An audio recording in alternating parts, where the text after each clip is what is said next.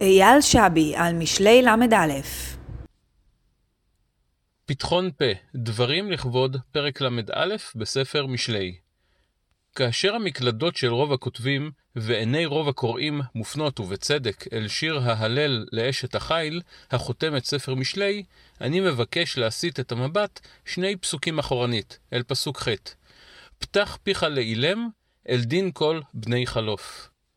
הן בזכות הסיפא של הפסוק, והן בזכות פירושו של רש"י לפסוק "ולפני עיוור לא תיתן מכשול" מספר ויקרא, לפני הסומה בדבר לא תיתן עצה שאינה הוגנת לו, ניתן להרחיב את יריעת פסוק ח' בפרק של היום.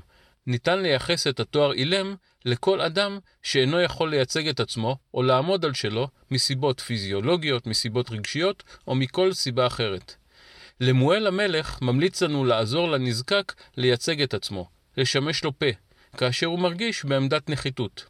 ואני, זאת עשיתי במשך עשרות שנים.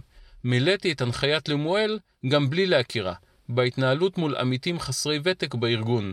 סייעתי להם לקדם נושאים, עזרתי להם וכיוונתי אותם. רק בערוב ימיי בארגון השכלתי להבין כי עצתו של למואל כוחה יפה רק במקרה חריף, אקוטי. אסור שתהפוך להרגל. אם בכל פעם אפתח את פי עבור האילם, כיצד ידע להתמודד עם המציאות בכוחות עצמו ברבות הימים? כיצד ילמד לפרוס כנפיים?